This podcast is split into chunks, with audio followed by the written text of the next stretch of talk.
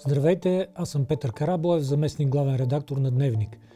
В следващите няколко дни ще разказваме, ще коментираме, ще имаме гости, с които да разговаряме за едно от най-драматичните събития в Близки изток през последните години, може би и десетилетия – войната на Израел срещу терористичната групировка Хамас – Започваме с първия епизод, в който ще направим много бърз преглед какво се случи на 7 октомври и в следващите часове и какво може да очакваме в следващите дни в Израел и Ивицата Газа. Първо, какво точно стана? Всички сте гледали от събота на сам новините, но има две клишета, които се употребяват. Едното е, че се е повторила войната от Йом Кипур 73-та година. Не е вярно. И другото е, че това изглежда израелският 11 септември, изглежда доста по-вярно. Защо не е войната Йом Кипур? Това е войната от 73-та година, когато по време на един от най- големите празници за евреите и за юдейската общност, две съседни държави, Сирия и Египет, нападат страната, докато тя си почива, докато държавата е още доста млада и следват няколко много драматични три денонощия, в които е ха-ха да изчезне израелската държава. Помага Запада, помагат от другата страна група арабски държави, всички до Марокко, Съветския съюз тайно подкрепя или не толкова тайно, но всъщност става дума за много, много по-голям конфликт, който е между армии и който се води всъщност в Синайската пустиня предимно, която тогава е част от Египет и голандските възвишения, които тогава са контролирани от Сирия до ден днешен. Това е един от създателите на огромни проблеми за израелската държава и за сигурността в Близкия изток. Не е такава сега ситуацията. Имаме дръзка атака от терористична организация, такава е призната в Европейския съюз, САЩ и а, някои други държави. Много, много, много по-слаба от една армия в случая не можем дори да кажем, че те извършват военни престъпления, защото те извършват чист терор. Това не е военна армейска сила, която трябва да спазва правилата на войната. И това, което тя направи, изненада израелците, за това е и паралела с 11 септември. Израел е в състояние на война за първи път от 50 години. 300 хиляди мобилизирани военни в армията, над, 100, над 1100 убити до тук от двете страни и много-много тежка ситуация. Израел и до момента, и в този час, продължава да се опитва да върне а, Хамас обратно зад загражденията в, а, на ивицата Газа и а, да ги накара да спрат да стрелят. Те продължават да стрелят с ракети и тази нощ и в момента продължава обстрела. Израелската армия не е възстановила към този момент ситуацията, която беше в ранните часове, мисля, че около 6.30 сутринта на 7 октомври. Две държави, и половина, половината ще каже защо половина, а, са ключови в момента, разбира се, Съединените Американски щати. Те имат договор за много специални отношения, почти на ръба на договор с НАТО, какъвто има за ядрен чедър над Израел. И сте тества на практика безапелационната помощ, която Америка е обещала във всякакви отношения, от дипломатически усилия до предоставяне на въоръжение, до военна помощ в защита на израелската държава, ако бъде застрашена. Това, което направиха американците, изпратиха бойна група на самолетоносачи. Какво може да помогне това срещу мобилните и тичащи насам на там отряди на Хамас? Почти нищо. Тая работа трябва да я свършат израелците, но има демонстрация, която казва, внимавайте, която от държавите, които искат да заличат а, израелската държава, на първо място разбира се Иран, това е декларативно направено от тази държава, да стоят и да не мърдат, защото имаме бойна група, което означава десетки крилати ракети, около 90 бойни самолети, изтребители, които могат да нанесат поражение в огромен периметр. Ливан е другата държава, която е приотила и е ключов фактор групировката Хизбола, много, много, много по-мощна и добре организирана и въоръжена от Хамас. Там също израелците са казали, ако си позволите да отворите втори фронт, ще изравним части от Ливан. Никой не иска такова нещо. Израел не го иска, защото това е още по-опасно. И третото, разбира се, ако нещо стане на западния бряг или някой от Сирия опита, там има ирански групи, се опитат да отворят трети фронт, тогава вече държавата Израел е на прага на застрашаване на съществуването и където се сещаме, че още при войната Йом Кипур 73 година е бил най-близкият момент, до който израелската държава е можела да прибегне до употреба на ядрено оръжие. Негласно, тя никога не е признавала, но се смята, че тя разполага с стотици бойни глави и никой не би трябвало да дръзва да предизвиква и да притиска израелската държава до стената, както го направиха Хамас и тези, които им помагат. Втората държава е Русия. Защо Русия? Защото за нея това е изключително важно а, да отклони вниманието на американците от войната в Украина и като ресурс, и като внимание, и като пропаганда. И те веднага започнаха да го употребяват в първите часове. Разбира се, Запада е виновен за всичко това, което се случи там. Разбира се, това е много по-важно от Украина. Гледайте си, управете Близкия изток, забравете за Украина. И а, няма къде да отидат руснаците, защото трябва да подкрепят своя съюзник в Украина и Иран. И тайничко, вероятно, разчитат петрола да поскъпне, защото негласно ирански петрол беше пуснат, въпреки санкциите, да присъства на световните пазари, за да компенсира изтеглянето и невъзможността руския да присъства известно време. И те разчитат да се вдигне цената на петрола. Не, в момента няма да се случи това нещо по редица причини, които няма да обяснявам.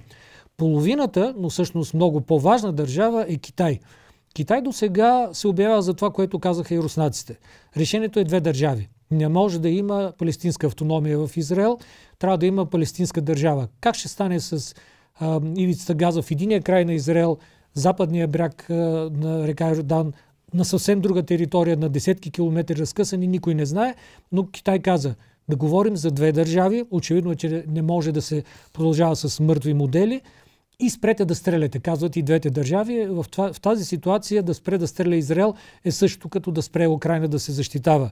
Така че, вероятно, най-доброто, което Китай може да направи в момента, е просто да говори малко по-малко, ако трябва да мълчи, просто защото ситуацията работи в полза на Китай в момента.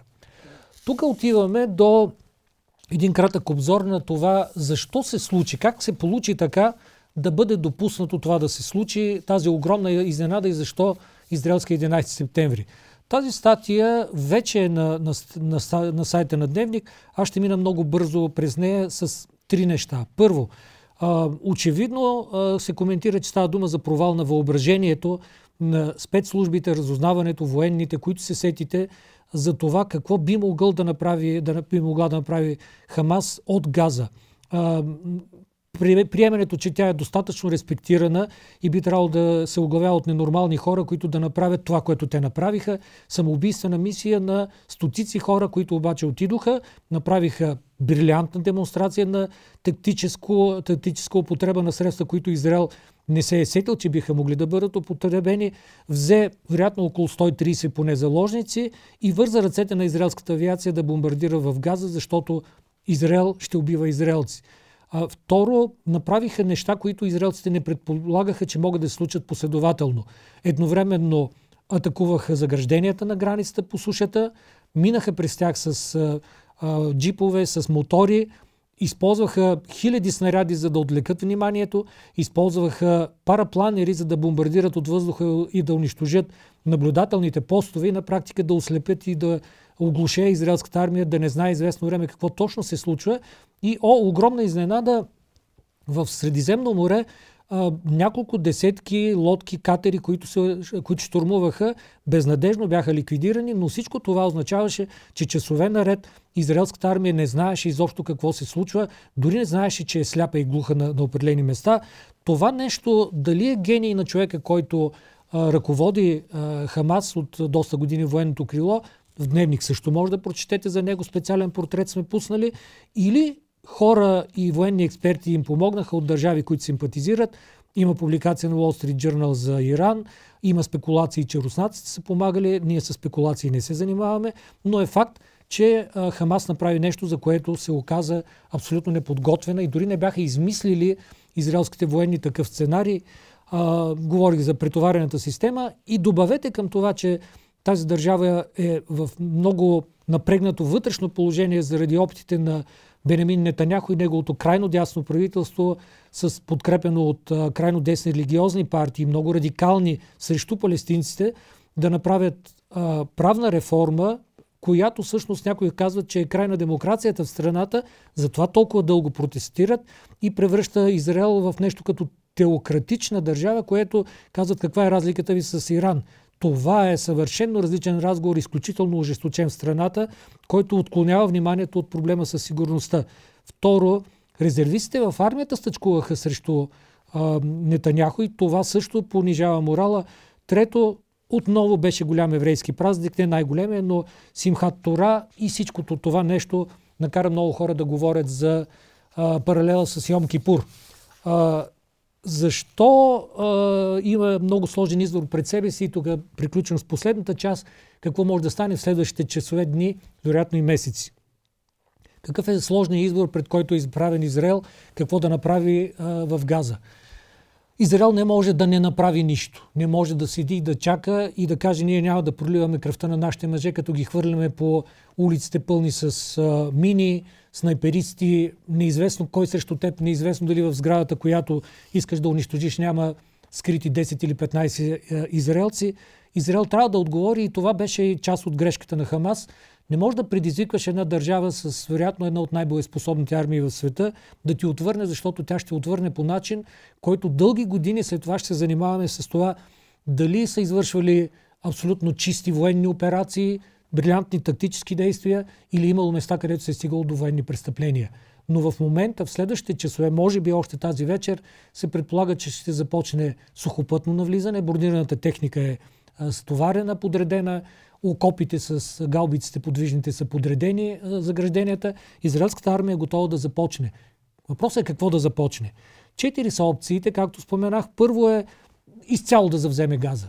Това е на практика несъществуващ сценарий, защото се твърди, че никога не е обмислен сериозно от политическото ръководство. Военните биха могли да ви дадат отговор, но той ще е много скъп, продължителен и много кървав. Два милиона души вероятно живеят в Газа. Какво ще ги изгоните? Трябва да ги подгонят всичките да бягат през Египет. Египет Бог знае какво ще направи и каква хуманитарна катастрофа ще последва. Този сценарий се смята, че е несъществуващ. Втория е пълно сваляне на Хамас от власт, но кой след Хамас? Държава, изнявам се, групировка терористична, която държи тази територия на палестинците вече близо 17 години, ако не се лъжа доста години, 15 години, извинявам се, и а, кой ще ги наследи след това? Някоя друга групировка? Веднага ще се наместите ли ислямски джихад, които са доста по-воинствени, или, не дай Боже, ислямска държава. Те, изхода, който казват е международна сила или администрация, кой точно ще сгуби тази администрация? За колко хора? На кого ще имат доверие палестинците? На кого ще имат доверие израелците? Е твърде, твърде сложна схема, но вероятно елементи от нея ще могат да се използват другите две опции. Третата опция е нахлуване в газа за продължително време, седмици, може би и месеци, с цел обезглавяване на това ръководство на Хамас. Свалянето на Хамас на колене, за да не могат продължително време да се възстановят. Колко е това време, никой не знае. 3, 5 години, 10 но няма да бъдат отново а, мирна и спокойна групировка. Напротив, през цялото време те ще ви показват клипчетата с това, което направиха в събота и на неделя. И четвъртата опция е по-ограничена сухопътна операция, което вече са правили през 2008-2009 и 2014 година.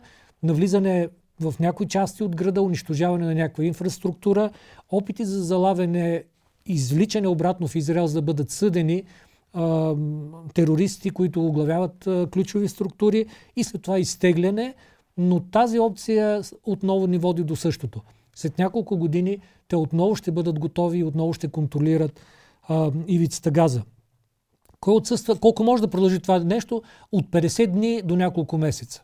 А, кой отсъства от цялата картинка? Ако забелязвате, не говорим за палестинската власт в другата част, в, на западния бряг, а, в Рамала, която всъщност беше свалена и изгонена от Хамас преди много години и по никакъв начин не може да а, проникне и да бъде призната в Газа в момента. Предстоят много кървави и тежки дни, седмици и месеци, може би. А, кое е важното, когато си говорим за другата война за България? Какви са последиците? Ще говорим малко по-късно тази седмица. Кое е важно заради Украина? Е, по много причини, но аз ще ви дам една. За изхода от войната в Украина се говореше един от сценариите да Украина да бъде нещо като много голям Израел. Това е сценария а, бодливо свинче, т.е. една държава, която очевидно е а, като а, население, като военни възможности по-малка от своя основен противник Русия, но толкова добре въоръжена, толкова добре подпомогната и с такива гаранции за сигурност и боеспособна армия, че цената да нападнеш тази държава от за пореден път да е твърде, твърде висока. Ако Израел се провали сега, за това е големия залог и затова американците отидоха да помагат и Западна Европа също, ако Израел се провали сега, целият модел за сигурност, на който разчита Украина като план Б, да кажем, извън членство в НАТО, ще бъде поставен под огромен въпрос и Русия ще получи огромни, огромни предимства да седне и да преговаря на масата от позиция на силата, не само за бъдещето на Украина, но и за бъдещето на Европа, за нашето бъдеще също като част от Европейския съюз и НАТО. Тук приключвам с първата ни среща по повод войната в Израел, войната на Израел срещу Хамас. За това е толкова важна. Утре и в среда ще продължим с тези специални студия на Дневник. Четете в сайта, ще има тази вечер още няколко много, много важни неща за Иран. Дали американските дънакоплаци всъщност не са дали пари на Иран, които са стигнали до Хамас? Краткият отговор е не, но защо е не, ще прочетете, както и много други интересни неща. Аз съм Петър Карабоев, заместник главен редактор на Дневник. Благодаря, че бяхте с нас.